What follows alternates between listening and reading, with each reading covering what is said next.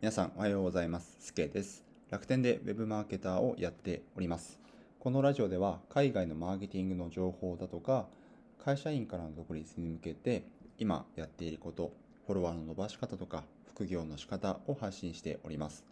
このラジオは、いきはや無料メルマガの提供でお送りをさせていただきます。はい、皆さんいかがお過ごしでしょうか。今日はですね、Twitter が伸びる人の特徴についてお話をしたいと思います。で、僕はですね、えー、昨日やっとフォロワーが1500人を突破したんですけど、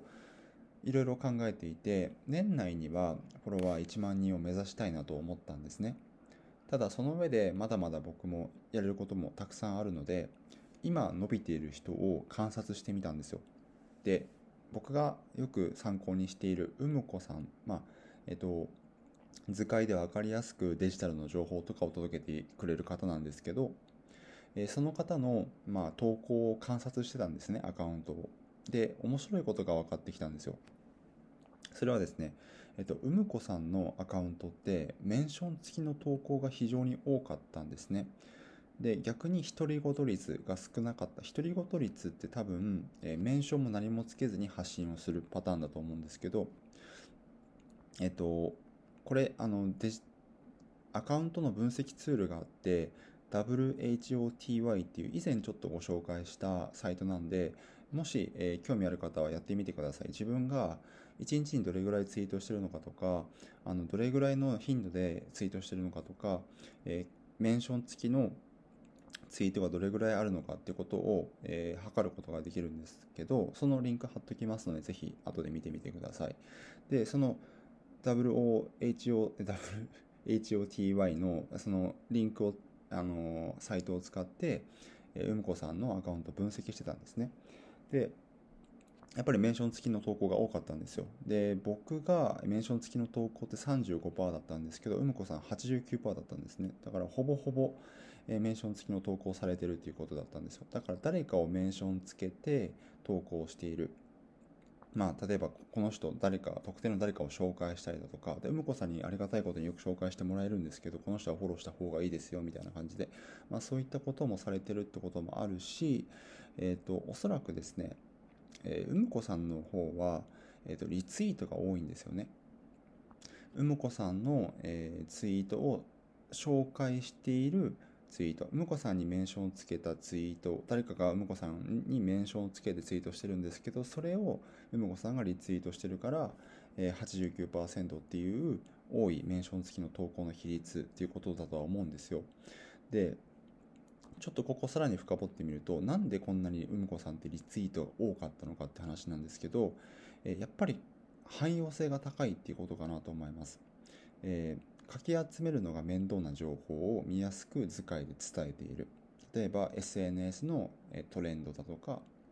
あとはデジタルフォロワーの伸ばし方とかをグラフにして分かりやすく伝えてあげている。これって、えー、とフォロワーさんとか読み手に対して誰もが実践できる内容求めてる内容だからすごい汎用性が高い。だからみんなリツイートをしてるっていうことなんですよね。でここで学べること何かなって考えてみると自分に置き換えてみたら、ぜひ皆さんも自分の発信に置き換えていただきたいんですけど、汎用性が高い情報がリツイートされるということは、えとっつきづらい情報っていうのはなかなかリツイートされないんですね。で僕で言うと、海外のマーケティング情報っていうのは、結構先端のことを発信をしているんだけども、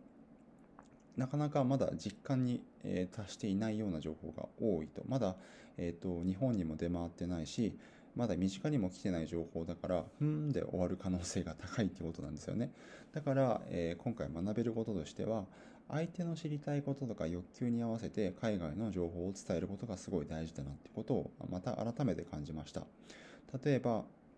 えー、フォロワーの伸ばし方とか個人の稼ぎ方を先に話してじゃあ海外ではどうやってるんだっていうような話し方の手順にした方がより聞いてもらいやすいし、えー、ツイートでも読んでもらいやすいかなブログでも読んでもらいやすいかなと思ったので、えー、まあ、ツイートだと、えー、そこら辺の話の段取りって難しくなっちゃうんですけど例えば僕で言うとタイトルを変えるとか海外のフォロワーの伸ばし方みたいな感じで、えアイキャッチを取りに行くとかそういったことをした方がいいのかなと思ってましたので共有させていただきます。なので、え、実際に、えーと、ツイッターで伸びてる人がどういう、えー、なんだろうなアカウントを分析するってすごい、えー、大事だなと思いました。その伸びている人のアカウントと自分を見比べてどこに差があるのかってことを見てみて、まあ、今日お話した通りじゃあうむこさんは、えー、メンション付きの投稿が多い。なんでだろう？おそらくリツイートが多いからだ。なんでリツイートが多いんだろう？汎用性が高いからだ。じゃあ自分はどうだろう？海外の情報は汎用性が低いからまずは汎用性が高いこと相手の知りたいことを欲求に合わせて伝えてえー、後で、その後で海外の情報を見てもらうっていう話し方とか見せ方がいいなと僕は思ったので、今日学びを一つシェアさせていただきました。なので皆さんの発信にもぜひ参考にしていただけると嬉しいです。例えば自分が、皆さんが発信している内容がなかなかいいねがつかないとかすると、もしかしたら相手の聞きたいこととか知りたいことじゃないかもしれないので、そこをですね、うまく相手の聞きたいことに合わせて、その上で皆さんが集めてきた情報をですね、えー、届けてあげると、よりいいねとかエンゲージメントが高くなって、えー、フォロワーが伸びてくる可能性があると思うので、ちょっと参考にしていただければと思います。ということで今日は Twitter が伸びる人の共通点というお話をさせていただきました。今日金曜日ラスト、えー、1週間ラストですが、え、気持ちよく、え、週末迎えられるように頑張っていきましょう。笑顔で頑張っていきましょう。ということで、スケでした。失礼いたします。